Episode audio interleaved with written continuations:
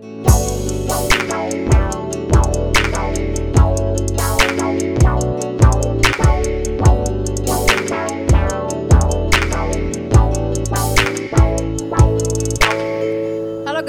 back to Podcast Ngotak, Ngotak Ngati Ahlak. Nah, hari ini kita khusus banget karena aku bakal jadi single fighter untuk jadi host di antara para host-host lainnya yang biasa nih jadi host di podcast kita. Oke, okay, jadi hari ini ada siapa aja? Aku Leni. Dan aku Andrew Hans. Aku Feli. Saya Han-Han. Aku Cipen. Dan aku Monica. Oke. Okay.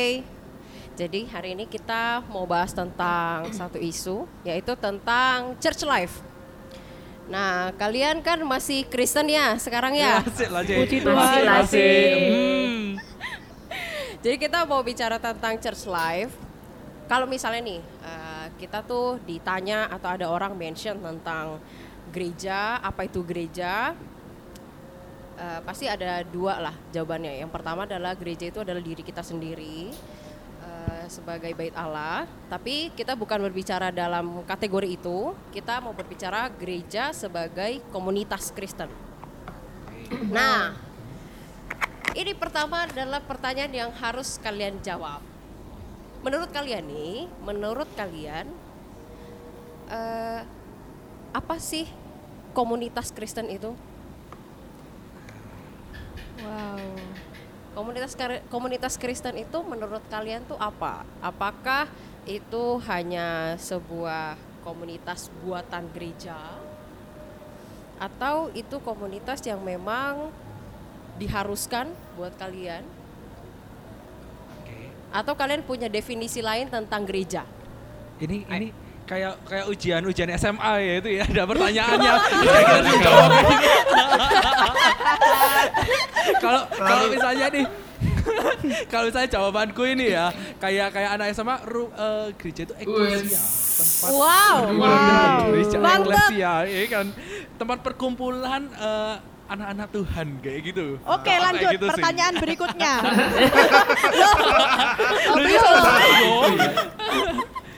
Loh, oh, Loh. Terus siapa-siapa lagi, siapa kalian? Kalau menurutku itu uh-huh. great. Perkumpulan Kristen ini ya semua manusia ini makhluk sosial. Menciptakan Tuhan ini saling berkumpul dan berteman. Mereka itu mencari satu titik kenyamanan di mana mereka bisa hidup Benar. gitu loh. Sehingga oh. akhirnya terjadilah orang-orang Kristen ini yang akhirnya mereka merasa lebih nyaman kalau berkumpul bersama Kristen, karena nanti topik pembahasan, cara hidup, apa sembarang macam akan lebih nyaman dan lebih masuk kalau misalnya mereka hmm. lebih sama gitu loh, lebih homogen okay. gitu loh ceritanya. Oke. Okay. Gitu. Menurut saya okay. begitu. Ya berarti orang ya? yang berkumpul oh. karena tujuan atau karakteristiknya sama yeah. gitu kan? Ah, untuk penyamanan yes. masing-masing. Yeah. Mm-hmm. Aku mau nambahin.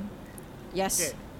Komunitas Kristen itu menurutku bukan komunitas yang diciptakan oleh gereja, karena bisa jadi uh, kita itu berkumpul sebagai satu komunitas yang semuanya anggotanya adalah Kristen, tapi nggak mesti satu gereja, nggak harus.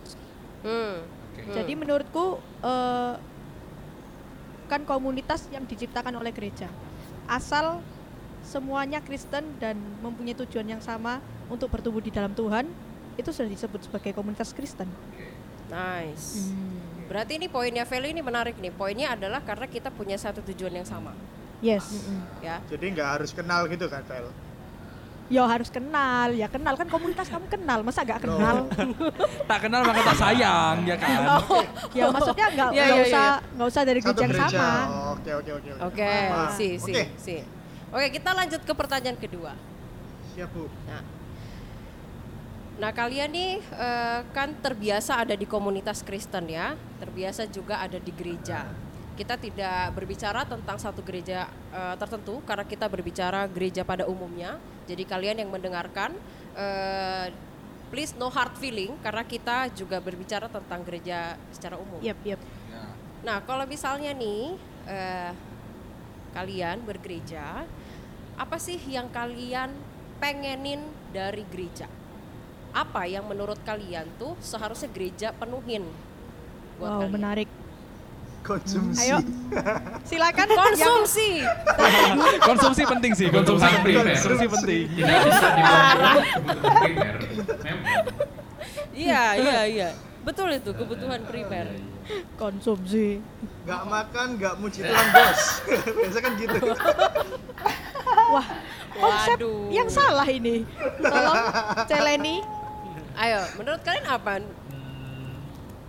Kalau aku ya, diam semua. Yang paling penting ya seharusnya ya orang ke gereja hmm. beribadah. Nah, jadi kan ya berarti yang disediakan oleh gereja haruslah uh, fasilitas ataupun tempat untuk beribadah. Setidaknya itu minimal sih menurutku ya. Hmm. Minimalnya. Hmm.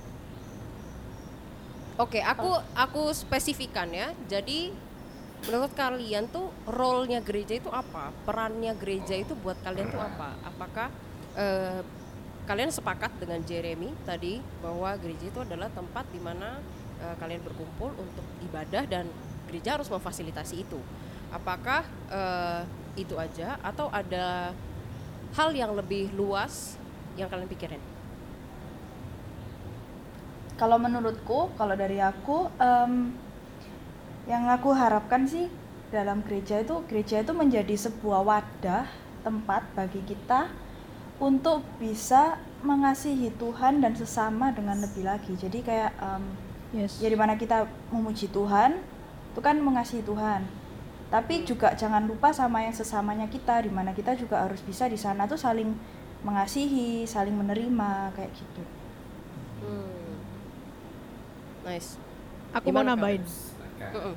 Ih, kok cerewet ya? Gak apa-apa ya guys? Oh ya gak apa-apa dong. Menurutku uh, fungsi gereja yang aku harapkan adalah gereja itu, eh betul loh pertanyaannya? Betul, betul, betul ya? Betul, betul, nah, betul. Ya. Yang aku harapkan adalah gereja itu sebagai wadah kita untuk berkembang. Hmm. Maksudnya itu hari demi hari kita harus uh, semakin hari semakin cinta pada Tuhan, semakin seek heart, eh seek heart, seek God, seek God. Ya. Yes, betul ya? Yes, yes. Nah, jadi ketika melalui, yaitu bisa melalui program gereja atau apapun. Nah, kalau ketika gereja itu program-programnya sudah tidak memenuhi tujuan tersebut, menurutku peran gereja udah kurang sih. Kurang iya kak? Si ngeri loh, takut tuh. Sama. Keren loh jawaban kalian ini, keren-keren loh. Aku aku setuju juga sih sama Jeffrey. Jadi menurut aku menurutku sendiri gereja itu lebih ke tempat kita bertumbuh dan berbuah. Itu di yes. mana? Yes. Jadi kalau misalnya betul. Kita bertumbuh di berbuah itu di gereja tersebut, ya kita juga pasti bisa nge-build diri kita sendiri jadi oh. positif, jadi lebih baik hmm. dan itu juga disupport dari teman-teman gereja kita, komunitas nah, nah. juga. Mm-hmm. Kalau aku kayak yes, gitu. Yes. Setuju. Okay. Tapi berarti berarti kalau misalnya kita kayak gitu, berarti di gereja ini kita harus benar-benar merasa nyaman dan apa adanya kan? Karena biasanya ide-ide itu atau karakteristik itu bisa keluar kalau misalnya kita sendiri ini di gereja ini merasa aman dan nyaman kan? Nggak ada yeah, kayak yeah. apa namanya uh, pembedaan lagi gitu loh waktu kita di gereja itu. Jadi kayak kita bisa benar-benar jadi diri kita sendiri apa adanya, hmm. yang kita juga bisa diterima dan nggak dijudge sama lingkungan gereja ini. Gitu. Ini hmm. dalam hal berkomunitas ya berarti Hani? Dalam hal berkomunik. Iya iya iya. Oke oke oke oke. Berarti memang penting banget gereja itu menjadi tempat kalian itu bisa diterima. Tapi tidak cuma diterima doang, tapi berbuah, bertumbuh yes. kayak kata Andrew yes. ya, yes. benar ya. Yes. Nah, menurut kalian nih, apa sih sebenarnya ke- kendala gereja kebanyakan uh, yang akhirnya itu gagal atau kurang menjadi tempat buat kalian diterima dan kalian itu bertumbuh dengan maksimal? Mm. Okay. Waduh. Adanya perbedaan usia dan uh, perbedaan generasi kalau yep, generasi. Oke. Okay. Okay. Ini menarik, menarik juga. Hmm. Eh, jadi kayak misalnya gini, uh, banyak enggak usah di gereja pun. Even kita di sekolah pun atau kita di manapun di tempat kerja pasti ada faktor perbedaan generasi ini. Di mana orang yang generasi yang lebih dulu punya uh, apa ya? Cara pandang peristiwa-peristiwa atau cara pandang mereka yang udah mereka laluin, mereka pun lebih punya pengalaman. Sedangkan kalau kita ini uh, kan yang kita alamin sekarang atau generasi-generasi bawah yang lagi menyusun strategi mm. untuk yang di masa sekarang ini memang kadang nggak nyambung gitu loh. Jadi mm. itu yang membuat akhirnya kayak kita agak sulit untuk majunya gitu, atau oh, sulit okay. untuk diterima gitu. Benar-benar, karena memang setiap Uh, komunitas apapun pasti ada gap generasi, itu pasti.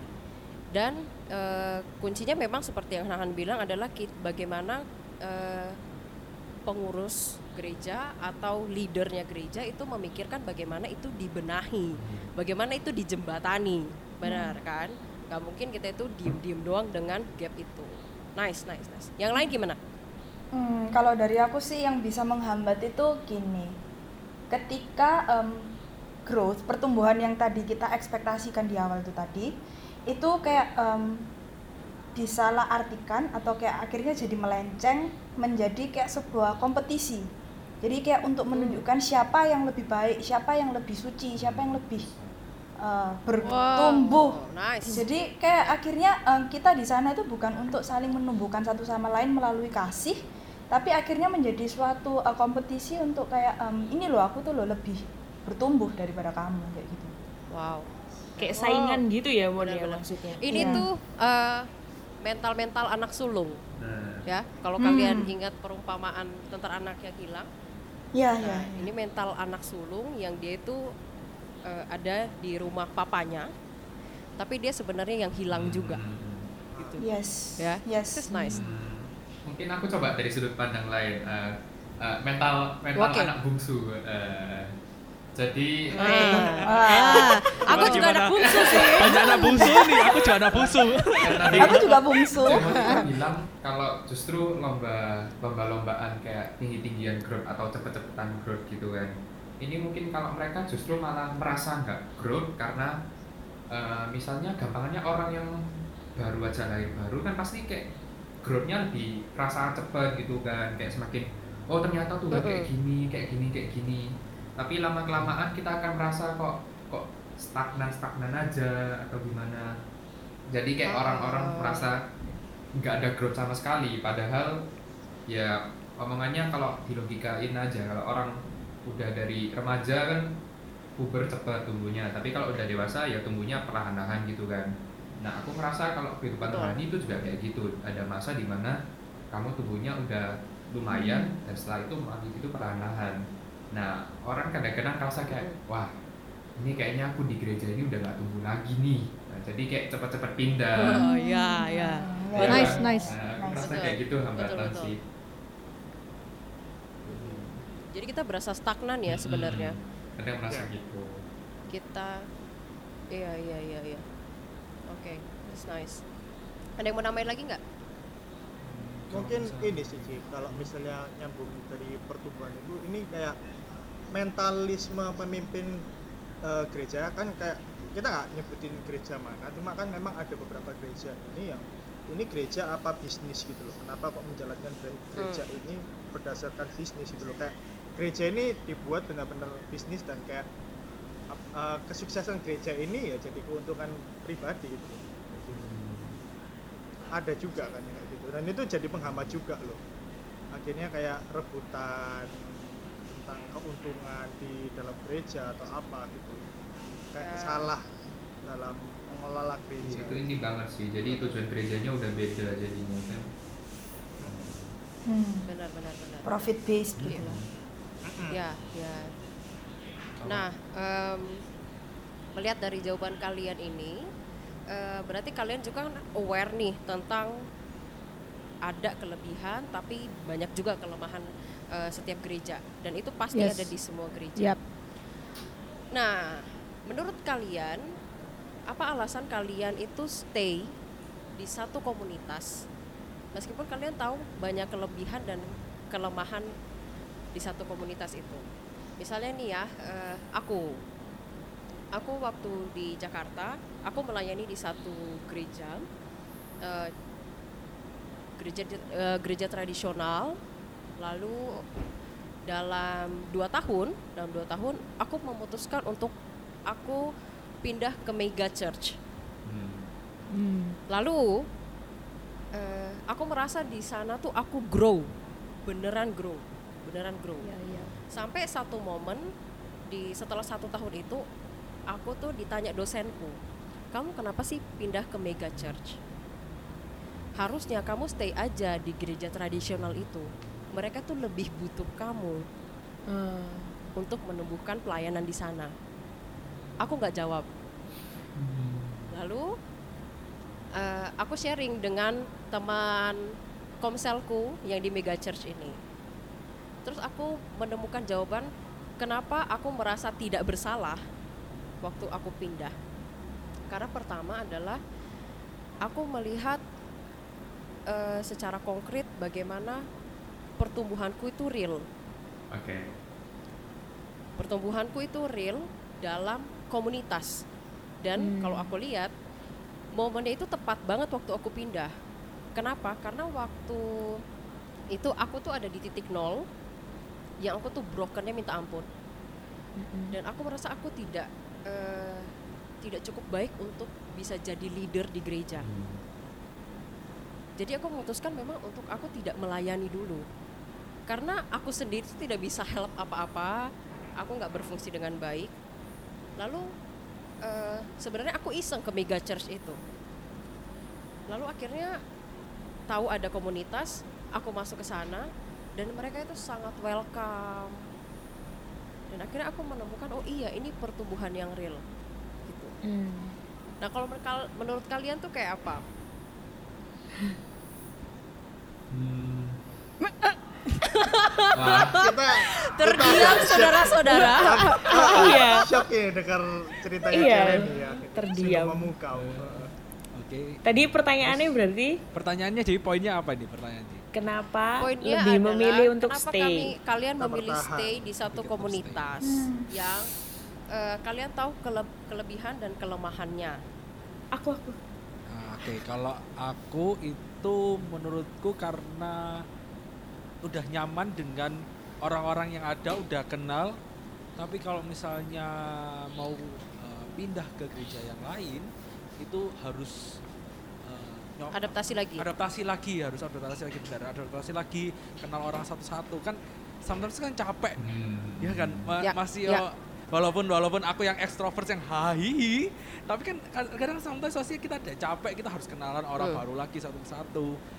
Kalau misalnya itu aku kayak gitu, jadi lebih P W dengan uh, gereja yang sebelumnya atau gereja lama, karena ya udah nyaman dan udah tahu orang-orangnya kayak apa, hmm. gitu. Kalau hmm. tadi Cipen, Cipen.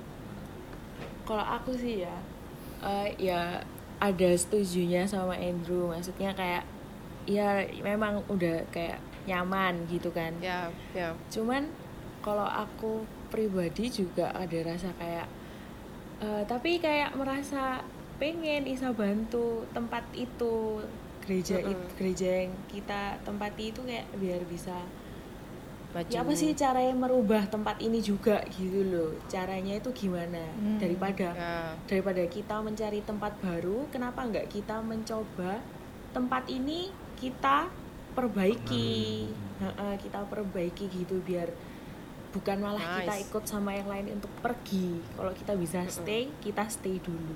Gitu menurutku. Wow. Keren, aku ya, keren. Boleh jawab yes. lagi boleh. Gak sih? Boleh, boleh. Boleh, boleh. Boleh lah. Gak bayar, J. Siapa yang ngelarang? Ya ampun, gak apa-apa dong. Ya sudah, ya sudah. Aku, aku. Ya. Okay, okay. Kayak kembali lagi ya, gereja itu perkumpulan orang-orang yang hanya manusia. Nah. Jadi semua gereja itu isinya manusia, ya toh manusia-manusia ini ya manusia-manusia yang penuh problem juga gitu loh. Mm-hmm. Jadi ketika kita uh, compare gereja komunitas kita tempat kita tinggal sama komunitas lain, kita bakalan ngelihat rumput tetangga lebih hijau. Tapi ketika kita masuk ke rumput tetangga itu ke komunitas lain, lama-lama kita menyelami di sana, kita juga akan tahu minusnya gimana. Begitu kita mengenali, terus kita gali lagi, pasti kita akan ketemu gitu loh. Oh, iki kayak gini ternyata. Oh, alah di sini ternyata masalahnya berbeda, masalahnya gini. Nah, mungkin selama ini kita ngelihat e, komunitas lain tuh kayak hmm, kayaknya di sana lebih oke okay deh, lebih berkembang deh, lebih gini deh, lebih gitu. Sa- sementara uh, sebenarnya tuh enggak gitu loh. Komunitasnya kita sendiri tuh, jadi intinya gini loh, stay karena di mana-mana itu problemnya pasti ada. Hmm, okay. Jadi pindah itu bukan adalah suatu solusi, solusi. yang tepat. Yeah. Hmm. Pindah itu hanya menunda, okay. menunda kejengkelan na- yang nanti akan timbul juga. Menunda kejengkelan. Lebih ke jenuh gitu ya, Cia. Istilahnya bisa keren banget. Iya hmm. uh. sih. Uh, Oke. Okay. Aku kok okay. jawabanku kenapa stay kayak jauh lebih simpel dari kalian sih, kayak depan mata. Hmm. Kenapa aku stay di suatu gereja ini? Loh, kenapa kita ada apa ini? Saya tidak tahu. Ada apa? Uh, mohon maaf, ini inside jokes. Loh, enggak, enggak, enggak. Tapi aku rasa ini dialami oleh hampir semua kita orang Kristen sih. Kayak, ya kita kan, Kristen kan kebanyakan dari kita dari lahir lah. Walaupun nggak menutup kemungkinan emang ada yang baru Kristen juga. Tapi kalau emang kita dari keluarga Kristen ya otomatis kita ke gereja kan bareng orang tua kan. Ya karena kita juga bertanggung di sana dan keluarga kita ya. Otomatis sebelum kita bisa tidaknya keluar rumah berpisah untuk keluarga sendiri ya emang nggak mau banyak dari kita ya dituntut untuk gabung orang tua kita dong, sih simple itu ya jawabannya ya. Oke okay. Simple itu simple itu aku sih setuju sama Jeremy, itu paling simpelnya kayak gitu. Jadi kayak karena mama papa di sana ya udah ngikut aja iya. selesai uh-uh. gitu. Oh, oh. Bener, daripada bener. Ditanyain macam-macam iya. ya. Kenapa kok kamu nggak kesini aja? Ya. Ya. Nah, ini tadi beberapa kali tuh udah sempat mention sih. Cuma aku spesifikan. Menurut kalian apa pandangan kalian tentang orang-orang yang memilih pindah gereja? Hmm. Ini spesifik ya. Uh, menurut kalian apakah itu boleh? Nggak boleh? Atau kalian punya jawaban di luar? Boleh atau nggak boleh? Nah, aku jawab dulu. Silahkan. Ya. Okay. Ini dari pandanganku. Okay. Nah, kalau menurutku, aku dulu itu berpandangan eh, sangat ekstrim ya. Nggak boleh lah pindah gereja, ngapain sih lu pindah gereja? Kayak tadi eh, Feli juga bilang ya, di semua gereja tuh bakal ada kayak gitu. Kalau kecewa lah, nggak eh, suka lah itu pasti ada lah. Yep. Nah, tapi waktu aku sendiri mengalami, aku e, menyimpulkan bahwa itu kembali lagi ke relasimu sama Tuhan. Orang-orang itu bisa judge kamu, tapi kamu yang paling tahu. Karena kita ini hidup pertanggungjawaban kita sendiri sama Tuhan. Bukan orang tua lu yang bertanggung jawab, bukan teman-teman lu yang bertanggung jawab sama Tuhan, tapi lu sendiri. Jadi make sure itu adalah jawabanmu sama Tuhan. Kalau misalnya orang tanya e, atau ada yang nanya, eh aku pindah gereja nggak ya? Aku tanya dulu kenapa, alasannya apa? Kalau e, dia bilang e, gereja itu udah toksik, gereja itu udah nggak punya komunitas yang baik, bla bla bla. Aku akan tanya pertama adalah e, apakah kamu sudah lama banget tidak bertumbuh di gereja itu, dan apakah alasannya karena eksternal atau karena dirimu sendiri yang tidak mau bertumbuh di konteks itu hmm. dan mencari tempat yang s- mungkin lebih mudah untuk kamu bertumbuh kayak gitu. Lalu yang kedua adalah ini sebenarnya tuh kalimat dari aku harus mention uh, Pastor Jeffrey Rachmat dari J P C C. Dia pernah cerita juga tentang satu orang case-nya kayak gitu. Tapi ini kantor, dia bingung mau keluar atau enggak karena kantornya itu dipenuhi orang-orang selain beda agama, yang seagama pun, tapi kayak enggak orang Kristen. Jadi kayak dia enggak punya temen di situ. Hmm.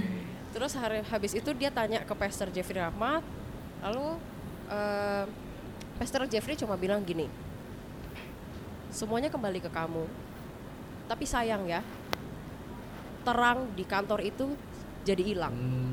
Habis itu dia pergi. Yeah. Okay. Jadi kayak itu tuh terngiang-ngiang banget sih sama aku sampai yeah. sekarang. Jadi at the end adalah kalau kamu dipercayakan di satu tempat, apakah benar memang Tuhan jangan-jangan memang kamu mau di situ? Hmm. Kalau kamu keluar, there's no light di sana, gitu. Wow. Nah dariku gitu. Waduh. Ayo jangan menikmati ceritaku saja, dijawab. Bu, kita keringat dingin, Bu. Ibu nanya, kita gemeter. Cipen, cipen, cipen. Uh, kalau menurutku, tadi pertanyaan Cici kan uh, pandangan kita tentang orang yang milih untuk pindah, pindah gereja, gereja gitu toh. Mm-hmm. Kalau jawaban menurutku dalam dari garis bawah menurutku ya di garis bawah ya ya, ya. Itu ya terserah mereka tau gak sih kayak mm-hmm. ya itu H E mereka okay. Ya memper ambek sing Cice bilang sih kayak ya mungkin orang itu merasa di gereja i di gereja A nggak bertumbuh terus de D E mencoba D E pengen ke gereja B terus ya mungkin D E lek di sana lebih bertumbuh terus D E lebih bisa lebih dekat dengan Tuhan gitu. Ya enggak masalah sih menurutku. Okay. Soalnya ya ada sih temanku yang kayak gitu. Jadi waktu dia di Surabaya dia ke gereja itu sudah kayak memang ya karena ini hari Minggu ya aku ke gereja. Tapi enggak ada yang rasa kayak aku ke gereja soalnya memang aku, aku cari Tuhan, aku pengen bisa dengar oh. firman gitu, itu enggak. Tapi begitu D E uh-uh. pindah ke Bali, D E itu hidupnya berubah seratus persen berubah Pol, oh. aku sampai shock waktu ketemu D E itu, aku sampai kayak gila sih, aku gak nyangka lek dengan kamu pindah mendadak ke Bali itu iku mengubah hidupmu segini banyak eh. Yang mana aku merasa Uh, D E lebih holy dari kita yang wes lama pergi ke gereja sebelumnya D E sih. Wow. Soalnya aku merasa kayak wah swangar sih kayak kok iso kon kayak ngono sampai kayak gitu rasanya. Jadi aku merasa kayak ya menurutku nggak salah sih lek nggak masalah orang mau pindah gereja kalau memang dengan dia pindah D E memang bertumbuh lebih gitu. Yes, yes. Yang penting konkret ya, memang yeah, bertumbuh yeah. bukan uh, diomongin doang gitu. Yes, benar. Ya, ya sama sih kayak Cipen tuh. Kalau misalnya dari aku lebih ke pilihan hidup yang kamu bertumbuh di mana. Maksud, maksudnya kamu bertumbuh itu kan uh, kalau misalnya kamu bergereja dan beragama, beragama Kristen, kamu bertumbuhnya sama Tuhan. Kamu bertumbuh dari mana? Kamu bertumbuh dari relasi pertemanan. Berarti kamu ngelihat dari relationship orang-orang sosial di komunitasmu. Nah kalau misalnya kamu mau ngelihatnya ke Tuhan, ya tergantung kamu mau pilih yang mana aja, kayak gitu. Tapi kalau misalnya kamu mau mungkin pilihannya uh, boleh atau enggak pindah gereja karena mau cewek, waduh. Ya enggak apa-apa ya toh. Itu hidupnya dia, hidupnya dia. Kan dia banyak. Kan dia sama tahu banyak banyak karena karena uh, Jeffrey ada di gereja B, oke aku pindah gereja B. Iya. Itu kan wah, bisa jadi. Itu jelas ya motivasinya ya, apa? Iya, cuma ya tergantung motivasinya. Dia mau motivasi yang kemana? Mau ke pacar, mau ke teman, mau ke Tuhan? Ya tergantung pilihannya dia. Ya, ya begitu. Aku silakan. Boleh jawab lagi. Ya monggo. Wow, gak, seru gak. Ya pertanyaan ini kayaknya. Iya, iya, iya. Menurutku uh, sah-sah saja seseorang pindah ke gereja lain kalau misalnya dia merasa tidak cocok di sebuah gereja, terus dia tahu problemnya apa dan memang tidak bisa diselesaikan. I mean, pekerjaan banyak tapi dia ada kemauan untuk mengerjakan tapi memang nggak bisa. Entah itu terkait sistem atau apalah, nggak tahu lah, budaya gereja or something. Jadi dia memutuskan ini wes nggak ada jalan, aku memang nggak cocok dan tidak bertumbuh, ya udah aku pindah. Tapi akan tidak sah ketika dia tahu problemnya tapi dia tidak ada hati untuk berusaha memperbaiki problem itu. hmm. Intinya dia cuma komplain, main cari gampangnya aja. Oke okay, ada problem, aku pindah gereja. Tapi dia nggak mau berusaha memperbaiki problem itu. Hmm. Hmm. Harus harus harus solutif biar jadi orang ya, harus solutif, solutif. Ya. Tahu gitu kan ya mau di ngapain aku tahu. Saya nempel jadi solutif. Hmm. Solutif. Solutif Bapak. Iya. Wow. Solatif. Okay. Lanjut. Kalau lanjut terus kerja. Tadi mungkin pada oh, enam menit atau tujuh menit lalu itu kayak yakin banget kayak gue nyari dari kan kalau mau pindah ya pindah aja, kamu gak nyaman pindah aja. Tapi setelah dengar cerita Celeni yang tadi itu kayak dia ngomongin, wah sayang ya, apa terangnya hilang. Aku kayak langsung keragu, wah ya ya apa rek, kudu ya apa rek, masa mau pindah. Jadi kayak sekarang, soalnya, soalnya kayak, soalnya aku jadi mikirnya malah kayak, apakah orang yang memang mau pindah karena gak cocok itu jadinya terkesan egois atau apa gitu. Jadi sekarang ya justru aku malah bimbang gitu di pikiranku, jadi kayak terlalu banyak perlu dipikirkan, jadi di mana-mana. Betul. Jadi apakah sebenarnya kalau misalnya uh, anggapannya orang yang pindah itu sebenarnya apakah salah satu-satunya solusi atau enggak dalam sebuah hubungan? Tambah muncul hmm. pertanyaan lagi gitu di menarik anak ini, gitu. Benar, menarik, menarik, menarik. Lagi, mm, gitu. Betul. Makanya. Iya iya. Aduh. Iya sih, pertanyaan lebih lanjutnya gitu ya, apakah itu salah sa- satu-satunya solusi? Coba yang lain dulu aja. Kalau iya, terdiam, apakah terdiam. egois, apakah egois itu tidak nah, apa-apa? Gitu. Berat. Oke. Okay. Oke. Okay. Kalau dari mon, aku mon. sih, uh, kalau dari aku, kalau menurutku emang boleh-boleh aja gitu kan, maksudnya itu bukan dilarang lah. Ngapain juga kita kayak melarang oh. orang untuk pindah, cuman Uh, yang menjadi pertanyaannya tuh why sih sebenarnya, kayak kenapa kok harus sampai pindah gitu. Dan kalau misal nih, misal ada suatu gereja yang kayak banyak ditinggalkan jemaatnya atau kebalikannya, uh-uh. ada gereja yang tiba-tiba kayak banyak banget jemaat baru yang datang ke gereja mereka, hmm. itu kayak uh, pertanyaan selanjutnya itu why dan how gitu loh, kayak kenapa sih kok bisa gereja yang satu ini sangat ditinggalkan dan kenapa gereja yang satu itu bisa sangat dalam tanda kutip berkembang gitu. Hmm. Itu karena dari hmm. apanya gitu. Apakah alasannya yes. itu emang sesuai, kayak maksudnya apakah karena memang alasan-alasan rohani ataukah alasan yang lain kayak yang tadi Andrew bilang kayak gitu. Hmm. Uh-uh. Iya sih, mungkin kita juga seharusnya uh, kalau ada gereja gitu juga nggak bisa banyak dari gereja lah, cuma dilihat waduh jemaatku hilang nih kemana. Tapi kita juga harus kayak lihat kok banyak jemaat datang dari mana. Harusnya kita juga dinilai gitu, diintrospeksi juga apakah memang karena alasan yang benar jemaat-jemaat ini datang, kayaknya itu juga mm-hmm. perlu dilakukan gitu. Nice, ya itu poin yang baik ya. Mm-hmm. Jadi uh, gereja harus lebih objektif ya melihat yeah. dua hal ini, tidak hanya melihat kenapa mereka keluar, tapi harus tanya juga jemaat ini datang apakah mau uh, menetap di situ atau memang cuma mau jadi uh, pendatang biasa. Yes. Nah. Karena adanya tren di gereja tersebut. Nah, gitu. Misalnya karena mm-hmm. apakah itu karena pengaruh tren kah atau pengaruh apakah kayak gitu. Nice, nice. Nah, ini tuh uh, memimpin kita kepada pertanyaan la- yang lain hmm. adalah kenapa Vel? Aku keringat dingin nih, kapan selesainya sih? Masih lama, masih dua jam lagi. Oke, lanjut, lanjut. Nah, sebenarnya dari dari jawaban-jawaban kalian, kalian itu sebenarnya sudah ya memunculkan hint-hint dari jawaban pertanyaan ini. Okay. E, kan di gereja itu kita itu pasti akan merasa e, kita bertumbuh atau tidak bertumbuh, dan ini juga jadi alasan kenapa orang tuh akhirnya pindah dari satu gereja. Banyak alasannya, tapi kalau ditanya kepada orang-orang yang akhirnya memutuskan pindah gereja, itu karena banyak perbedaan. Kenapa gereja-gereja pada pecah? Perbedaan. Hmm. Gitu. Wow. Gak satu visi, gak satu misi, uh, beda cara bersikap, uh, beda nilai, segala macam kayak gitu. Hmm.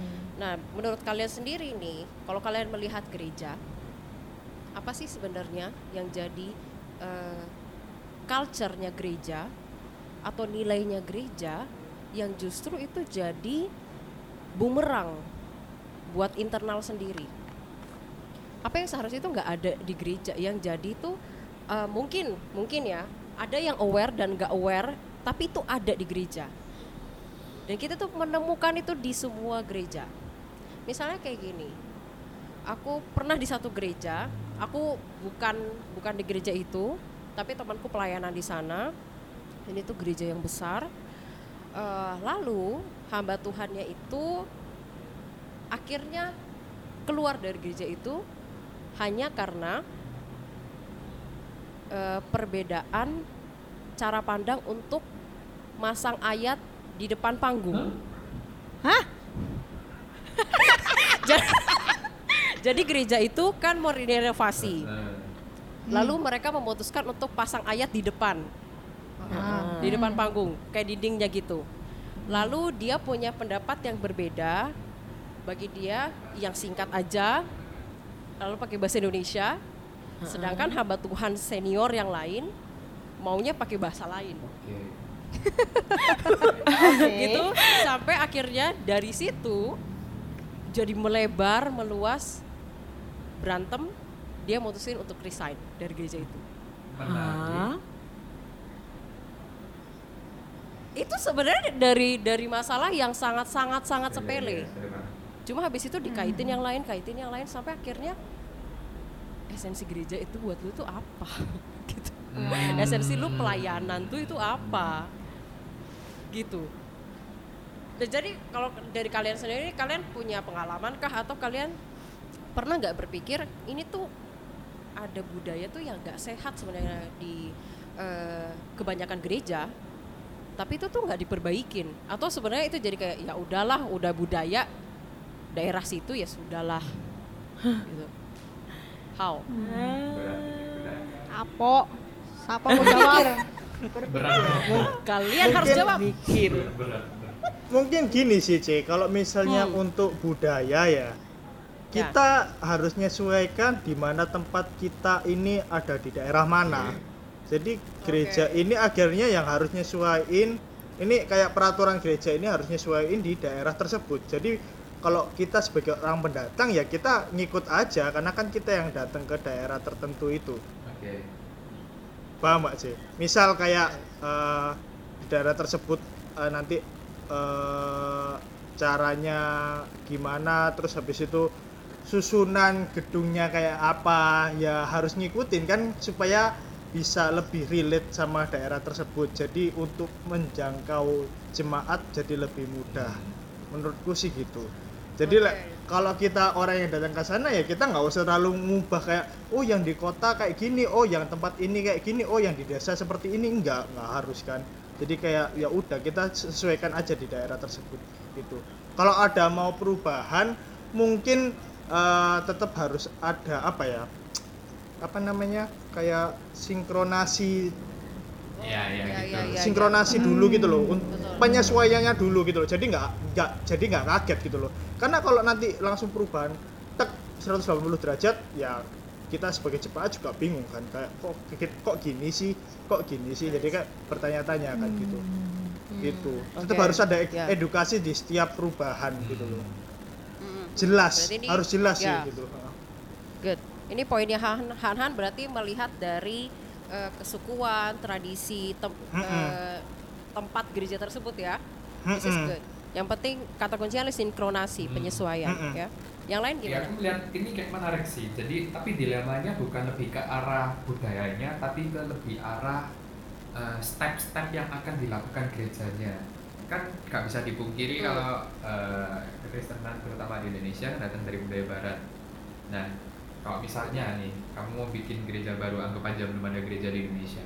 Apakah kamu harus uh, mengikuti budaya-budaya yang ada di Indonesia? Apakah ada uh, toleransi-toleransi yang perlu dilakukan? Nah, menurutku kegalauannya lebih ke arah di situ. Jadi, sejauh apa toleransi yang perlu dilakukan gereja ini terhadap budaya-budaya tertentu?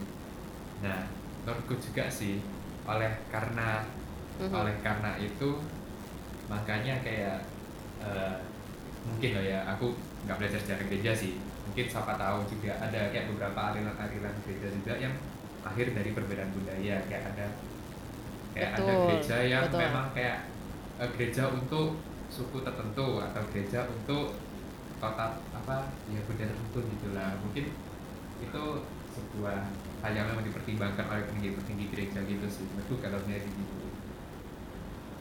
Mm-hmm. Mm. Nice. Uh, kalau dari aku sih um, budaya yang seharusnya nggak ada, gitu kan tadi pertanyaannya ya? Ya, betul.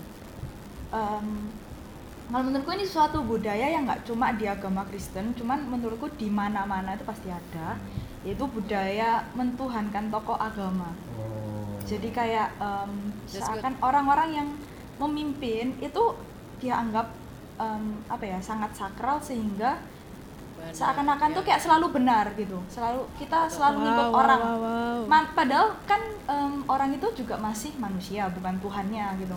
Tapi terkadang um, karena kita tuh terlalu respect itu bagus ya, cuman kadang kita tuh jadi jatuhnya kayak terlalu respect sampai um, apa ya apapun salah yang fokus. Dia uh-uh, apapun yang dia katakan, apapun yang dia perbuat dalam benak kita tuh kayak pokoknya dia selalu benar, kita selalu ngikut dia gitu. Menurutku itu um, budaya yang seharusnya um, tidak seperti itu. Hmm. Nice. Itu okay. Yang penting ya. Oke, okay, Vel, siap. Sikat Vel. Veli, semangat Veli. Semangat loh dia. Iya, podcast semangat, kali Veli. Ini membara. Wow. Membara. Ya, ya, ya. Semangat. Um, apa ya? Kurangnya open minded? Hmm, oke. Okay. Ya. Oke, oke, oke. Karena apa ya? Ya ter apa maksudnya kayak tertuju pada satu tujuan itu perlu ya kan? Supaya kita tetap di jalan yang benar. Yes. Tapi fleksibel dan open minded itu juga harus ya kan? Nice. Karena Tuhan Yesus datang ke dunia aja Tuhan Yesus menjadi manusia gitu loh. Mm-hmm. Ya toh, mm-hmm. Bukan Tuhan itu aku mau datang ke dunia menyelamatkan dunia tapi aku datang sebagai Tuhan. Nah, nggak itu. Mungkin. Itu. Ya kan? Tuhan aja rela menjadi manusia gitu loh. Ya apalagi kita gitu. Kita harus juga melihat perubahan dong. Jangan takut terhadap perubahan. Seperti yang tadi Han-Han bilang. Ya kan? Gitu. Jadi ya gitulah. Jadi takut nih. Kok takut? Jawabanmu wes bagus loh. Kayak gitu. Jadi semangat tapi takut. Ya. Iya, semangat tapi takut. Tanganku keringetan guys.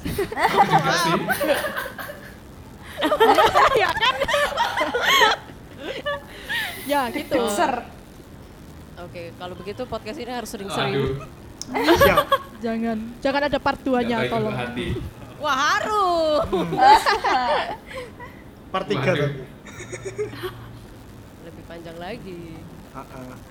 Nah, itu kan uh, tadi ada kalian bahas culture, tapi ada juga dari culture itu sebenarnya punya definisi, punya bukan definisi, tapi punya sisi lain, yaitu kebiasaan.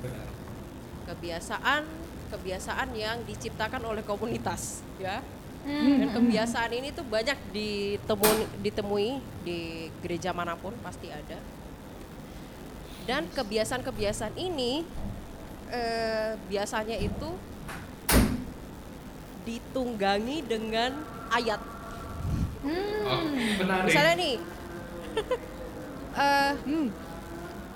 itu pasang kainnya nggak boleh kayak gitu, karena harus ngikutin pasang kain kayak di Bait Suci. Woy, balik lagi ke Alkitab, soalnya gereja Tuhan. Enggak, enggak. Berat gitu. Ya.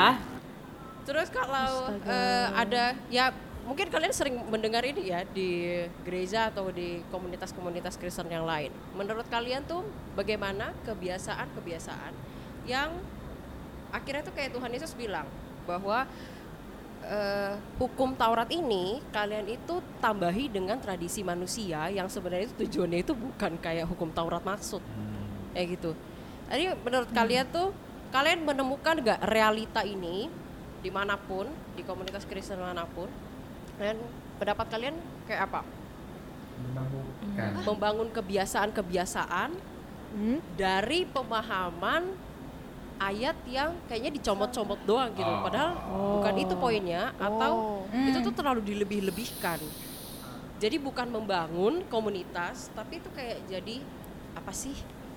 Ayatnya ya, ya. Cuma jadi pembenaran gitu, gitu ya. Nah, oh. benar. kayak kayak misalnya ini kamu kesandung, iya sih kamu belum doa sih sebelumnya kayak gitu kan. Ya. Bung. Ya kayak gitu. Ya, ya, ya. Aduh, ya, ya. Aku jatuh juga. Ya, ya. Aduh, aku jatuh ya, ya. Terus waktu gitu ya. Kamu diomeli. Iya. Kamu belum berdoa ya, ya tadi gitu. Kayak gitu loh. Kayak gitu kan. Iya. Iya. Iya. Iya. Itu contoh nyala ya contohnya mungkin kalau misalnya kita iya, uh, batuk tiba-tiba, kamu sih H P-an terus. Nah, kayak diomongin orang tua. No. Gak ada hubungannya. Gak ada hubungannya. Kok gak nyambung? Tapi, tapi kayak dilakukan sebagai benaran. Gara-gara kamu H P-an terus, uh, kurang tidur, apa-apa, segala macam. Ya kan kayak gitu. Ya oh, enggak, enggak, enggak, enggak. Oh, iya, iya, iya, iya. Tonton duniawinya, diomelinnya gitu. Ya enggak. Oke, menikah, menikah, menikah gimana, Mon? Mirip-mirip sama masalah doa tadi. Mungkin kayak, um, apa ya, masalah kayak sembuhan gitu, kayak mujizat gitu. Oh, kamu itu nggak uh, apa kurang percaya makanya kamu itu nggak sembuh kayak oh, gitu. Kamu kurang percaya yeah, makanya apa yang oh, kamu hmm. apa yang kamu minta itu nggak dikasih soalnya kamu doanya kurang percaya misalnya kayak gitu. Hmm, ada sih ya. Mungkin itu loh doa yes, orang mungkin gini ya, doa orang yang aku yang aku tahu yang kadang-kadang disalahgunakan itu doa orang benar jika didoakan dengan yakin besar kuasanya. Yeah, yeah. Jadi seakan-akan yeah, apapun oh, keinginan kita itu kalau kita doanya benar dan yakin pasti dikabulkan. Padahal kan uh, sebenarnya kan nggak gitu. Itu kan poin yang salah kalau ngambilnya kayak yeah, gitu. Betul. Ada yang mirip Mon, ada yang mirip Mon. Mintalah apa? Maka akan diberi. Oh iya oh, itu. Iya, iya, iya. Oh. Hmm. Yeah. Tuh, itu lumayan viral. Hmm. Okay. No. Viral. Mintalah maka akan diberi. Padahal kan ya terserah Tuhan. Iya, iya benar. Kan sama kan yang diberi jawaban uh, ya? Oh iya enggak salah. Padahal akan diberi jawaban. Jawabannya enggak. Heeh, jawabannya iya benar. Heeh, heeh. Itu yang nulis kurang lengkap. Oh, bukan yang nulis kurang lengkap, yang baca kurang utuh. Oh, sama iya, yang menyampaikannya juga ya kan. Oke. Okay. Apa ya? Cuma mungkin gini sih. Kayak kita setiap pribadi itu punya masalah yang beda, masalahnya gitu. Setiap pribadi itu punya karakteristik yang berbeda. Mm-hmm.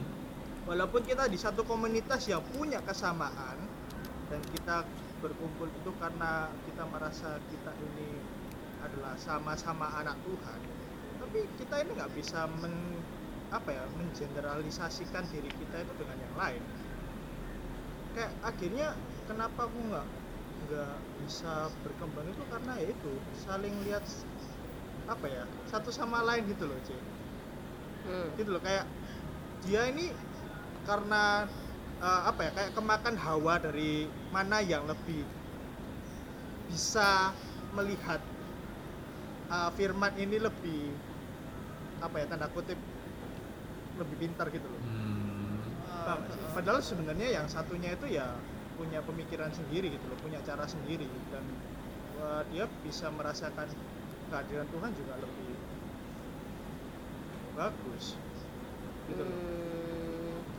Oke oke oke. Ya ya ya. Ya ya ya. Uh, pokoknya intinya adalah uh, kita itu kalau misalnya ada di komunitas Kristen gitu, uh.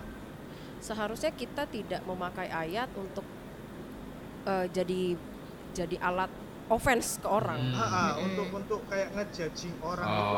Betul, nah, kasihan, betul. Kasihan mereka yang nggak bisa nangkep maksudnya apa. Nah, kita semua beda gitu loh.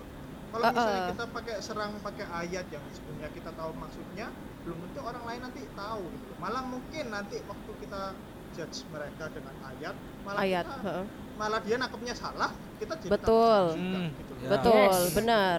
Benar, poin penting dari uh, apa yang disampaikan Han-Han adalah pertumbuhan orang di gereja itu beda-beda hmm. banget. Hmm. Jadi okay, kalau kamu iya. salah pilih ayat, yes. dia akan uh, melihat ayat itu seperti itu dalam waktu yang lama. Ha-ha, gitu. Iya. Dan jadi, jadi salah dan jadi masalah hmm. gitu loh. Benar, hmm, yeah. benar. Jadi kita harus hati-hati banget sih. Gitu sih. Oke, okay, kita sampai kepada dua pertanyaan terakhir. Ah. Masih bersama saya saudara-saudara. Masih dua ternyata. Oke, lanjut, ayo, lanjut. Ayo, ayo. Ini cerita, berbicara kepada firman hati. Tuhan yang nyampein pasti hamba Tuhan ya kebanyakannya. Jadi kita berbicara tentang figur hamba waduh. Tuhan. Waduh. Waduh. Silahkan yang lain. Saya ke toilet simple, dulu. Simple, pertanyaannya simple. Gimana, gimana? Simple. Figur hamba Tuhan seperti apa yang kalian butuhkan? Wow. Wow. Okay. Butuhkan ya, okay. butuhkan. Jadi yang kalian harus butuhkan. Mengerti apa kebutuhan kalian baru kalian ngomong. Oke. Okay. Apa-apa? Ulangi aja pertanyaannya. Figur hamba Tuhan seperti apa yang kalian butuhkan? Butuh ya. Oke, okay, aku um, mau jawab, aku mau jawab. Oke, oke, Mon. Eh, kalau aku gini sih. Kalau Tuhan Yesus saja turun ke dunia sebagai seratus persen Tuhan dan seratus persen manusia. Ya. Dia itu enggak cuma menunjukkan sisi perfectnya Tuhan sebagai Tuhan, tapi dia juga menunjukkan sisi manusianya dia, di mana dia bisa beremosi, dia bisa sedih, bisa senang, hmm, bisa yep, yep. marah. Di bait Allah pun waktu itu Tuhan Yesus kan yang marah karena banyak jual-jualan itu kan. Hmm, yeah. Dan yes. menurutku hmm.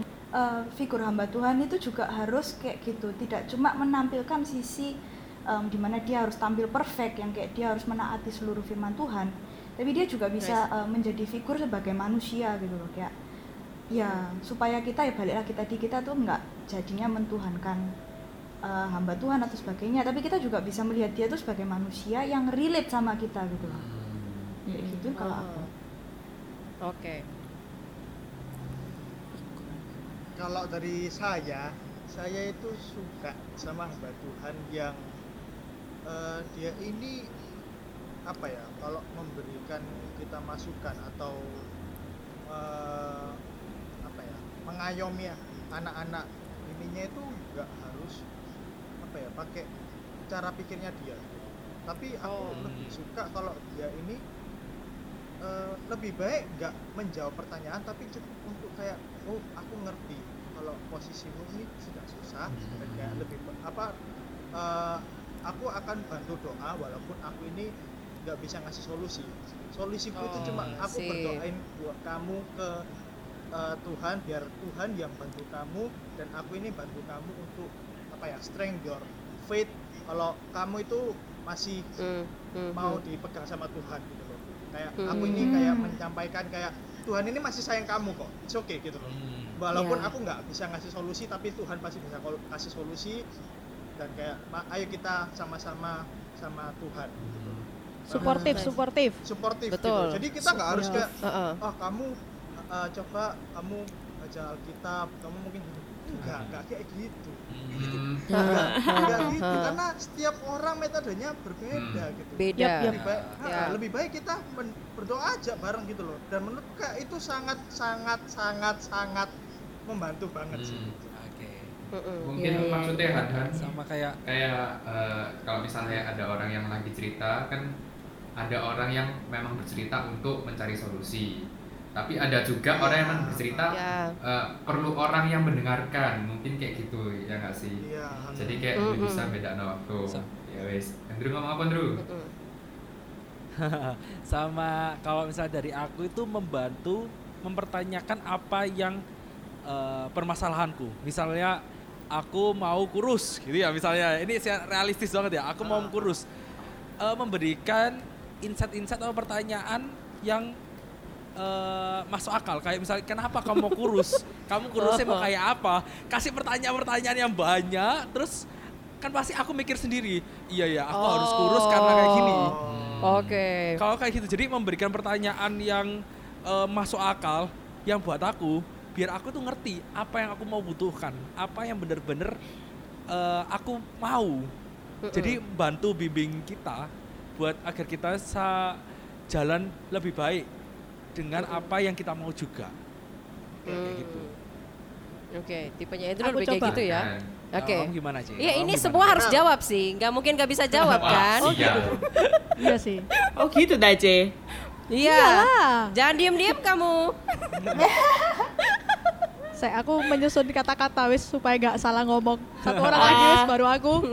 Lek, kalau menurutku si sosok hamba Tuhan ya. Kalau ya sama sama Hanan enggak beda jauh sih, yang memang bisa mengayomi. sama yang menurutku kalau misalnya kayak kita cerita W D E gitu, kayak curhat apa gitu, mm-hmm. mungkin yang lebih ya yang selain yang dibilang han-han yang kayak berdoa, kayak doa bareng apa kayak gitu, mungkin yang kalau emang kasih, kalau pas kitanya butuh masukan gitu, mungkin yang ngomongnya itu bisa objektif gitu ya, maksudnya enggak enggak oh, ya, enggak enggak, enggak uh, ngelem uh, kita gitu loh, enggak sih uh, kayak ya, ya, ya. tak belani terus kamu, enggak sih, kayak mungkin lebih butuh sih kayak yo emang kon salah sih, kayak mungkin uh, perlu yang lebih seperti itu. hmm, hmm, nice. Jadi coba kayak, aku ya. Ya. ya, ya. Eh, ya apa ya apa? Sudah selesai? Enggak sih, enggak enggak. Wes mari, sudah sudah. Oh, sorry ya, terlalu nafsu. uh, aku enggak tahu ya. Maksudnya uh, apakah hamba Tuhan itu harus bertanggung jawab terhadap pertumbuhan rohani seseorang atau jemaatnya. Jadi contoh, misalnya buat program, ya kan? Terus seorang hamba Tuhan harus memastikan uh, programnya ini berdampak signifikan untuk pertumbuhan rohani jemaatnya. Padahal uh, program itu adalah sebuah sarana untuk kita memang bertumbuh di dalam Tuhan. Tapi setiap manusia punya seasonnya sendiri-sendiri. Tuhan punya caranya sendiri-sendiri. Nice. Hmm, betul. Uh, betul. Gak mesti di program A seseorang tuh bertumbuh pesat di situ. Bisa aja nanti di program C atau program E. Setiap orang tuh punya ups and down-nya masing-masing. Mm-hmm. Tapi banyak hamba Tuhan yang merasa uh, dia bertanggung jawab penuh terhadap perkembangan rohani seseorang atau jemaatnya. Jadi contoh, ada sebuah program, terus uh, jemaat atau aktivisnya dipaksa untuk ikut, ikut, hmm. dan dipaksa hmm. dan dikontrol. Kayak, ayo sudah belum, sudah dikerjakan belum, ayo bagaimana, ayo bagaimana, kayak gitu. Hmm. Nah, hmm. menurutku hal seperti ini kok nggak perlu ya, karena uh, program itu akan kita jalankan sebagai jemaat. Eh, maksudnya kita sebagai jemaat akan menjalankan program tersebut kalau memang ya kita mau, enggak kah? Ya, ya, ya. Maksudnya bukan ada paksaan loh ya. Ya. Jadi menurutku hamba Tuhan itu tidak harus menjadikan pertumbuhan rohani jemaatnya sebagai bebannya. Nice. Ini poinnya Feli ini bagus banget sih. Kebutuhan orangnya sendiri. Good. Ya. Kan? Ya. Itu kan tanggung jawab, tanggung jawab itu kan tugas. Ya itu kan urusannya Tuhan gitu loh. Iya, karena gini loh. Iya, karena maksudnya apa ya, kita dipupuk tapi kita tidak tahu kapan kita dituai eh kapan kita menuai, ya kan? hmm. betul betul masuk akal, setuju. Nah itu jadi setuju. Hamba Tuhan setuju. Yang mendengar mungkin jangan memaksa-maksa. Ayo cek, ayo kiri itu pangkat kita di sini kan? Iya iya iya iya iya iya itu dekat, tapi ini Feli dekat tadi omongan saya. Enggak sih, enggak usah di-cut. Tapi gara-gara uh, Feli ngomong kayak gitu, aku ingat satu uh, ini satu mata kuliah, satu mata kuliah. Yep. Terus dosenku itu pernah jelasin tentang uh, pertumbuhan uh, gereja. Lalu dia dia itu kan bangun satu gereja baru memang di Jakarta. Uh, lalu dia pakai sistem semua program itu adalah seperti Disneyland. Wow. Kenapa? Karena dia melihat bahwa pertumbuhan orang itu beda konteks. Jadi kalau yes. kamu nggak bertumbuh di roller coaster, jangan ke sana. Ya. Kamu pergi ke yang lain. Hmm. Jadi mungkin itu tempatnya orang lain. Jadi biarkan orang-orang itu masuk memilih sesuai dengan wadahnya dia. Hmm. Kalau kamu nggak berani di roller coaster, jangan ke sana. Nanti yang hmm. ada kamu merasa under pressure, right. Jadi bukan untuk kamu grow, tapi kamu malah ketakutan. Kalau misalnya program gereja itu jadi menakut-nakuti jemaat, hmm. seharusnya itu nggak sehat, kayak gitu. Jadi poin Feli itu bagus banget sih. Yep. Harusnya eh, hamba Tuhan tuh aware dengan pertumbuhan jemaat itu sangat-sangat dinamis dan beragam, yeah. gitu. Oke, okay, yang lain. Eh Jeremy sama Monica belum kan ya? Sudah, aku paling pertama tadi. Uh, sudah, eh, sudah. Oh iya ya. Jeremy dong. Mungkin. Iya iya iya iya. Susah Jeremy. Dibutuhkan ya. Tapi aku nggak bisa memungkiri kalau uh, pandangan orang terhadap hamba Tuhan itu bahwa mereka itu perwakilan Tuhan yang ada di dunia itu.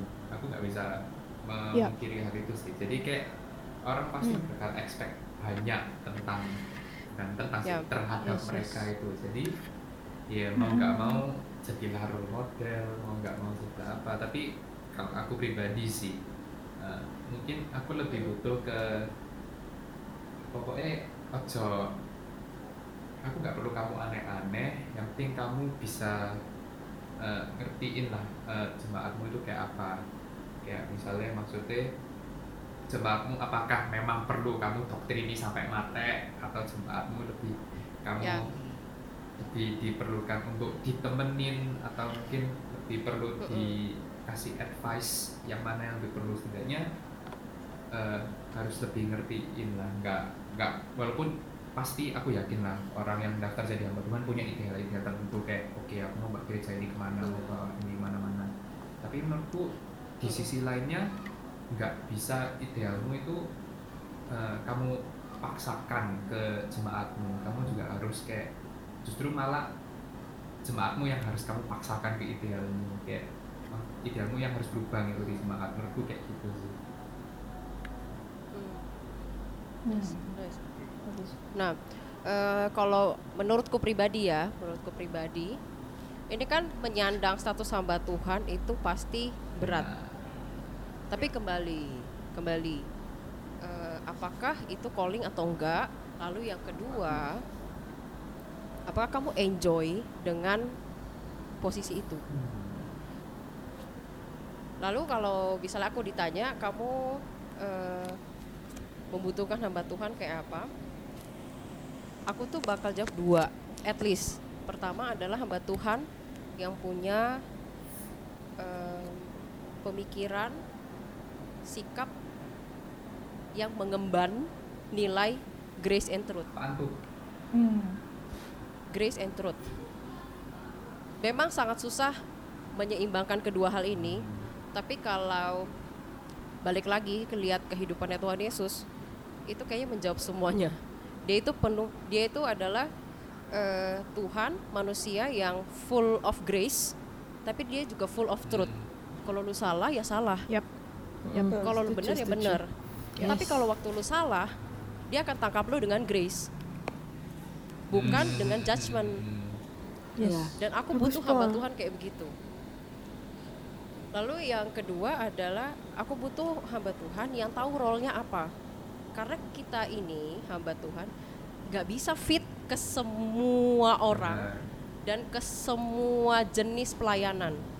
Yeah. Kalau lu bukan orang yang uh, cocok, uh, punya skill di pengajaran doktrin, jangan dipaksain. Bukan berarti nggak belajar, tapi kalau bukan bagian lu jangan jawab supaya uh, lu terlihat tahu semuanya, gitu. Ya, ya. Gitu. Lalu yang kedua, jadi uh, dari apa yang aku mau ini, aku secara pribadi juga coba terapin. Apakah kalau aku pelayanan, aku ini full of grace dan full of truth. Ya kita sebagai manusia pasti nggak bisa full kedua-duanya, yes, yeah, but at yeah. least itu goalnya. Jadi uh, aku sesama rekan hamba Tuhan juga suggest buat buka, mungkin buat youth pastor ya, yang melihat harusnya kita tahu role kita itu di mana. Jangan merasa bersalah kalau misalnya kamu nggak bisa cover semua hal, but at least you know di mana tempatmu. Hmm. Aku sendiri kalau ditanya, aku mau jadi hamba Tuhan seperti apa? Aku melihat aku cocok menjadi teman. Aku gak cocok untuk menggembalakan dan nyuruh-nyuruh orang yeah, yang, yeah. eh lu gak boleh begini, lu harus begini karena firman Tuhan berkata begini-begini. No, no, no, no, no, no. Itu bukan gua. Kayak yeah, gitu. Yeah, yeah. Kayak gitu. Jadi kalau uh, kalian membutuhkan hamba Tuhan seperti itu, better jangan ke aku. Gitu. Yeah. Tapi kalau kalian butuh teman, butuh encouragement, butuh kerjaan-kerjaan di event, let's promosi go. Promosi ternyata. Karena I know what is my role. Mm-hmm. Jadi penting banget itu kita tahu role kita apa. Porsinya lah istilahnya ya. Ya, uh-uh, uh-uh. Mengerjakan talenta masing-masing. Yes, yes. Betul sekali. Oke, okay. Jadi sepertinya kita mengakhiri saja pertanyaan okay. ini sebelum terlalu. Yeay, asik. Jadi harus ada part-part selanjutnya. Waduh. ya. Waduh. Dengan seru topik yang ya, berbeda ya, dan lebih hot. Oke. Okay. Jeremy sangat semangat. Hot. Mantap sih ini Jaya. Oke, okay, thank you guys untuk sore hari ini. Semoga semua yang dengar kalian juga bisa semakin kritis menilai uh, komunitas di mana kalian ada dan hmm. kalian juga ber- harus berani speak up. Kalau misalnya memang ada yang salah, tahu role kalian di gereja itu seperti apa.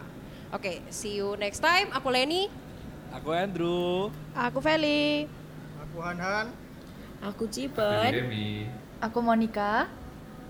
See you di next podcast selanjutnya. Bye-bye. Bye-bye. Bye-bye.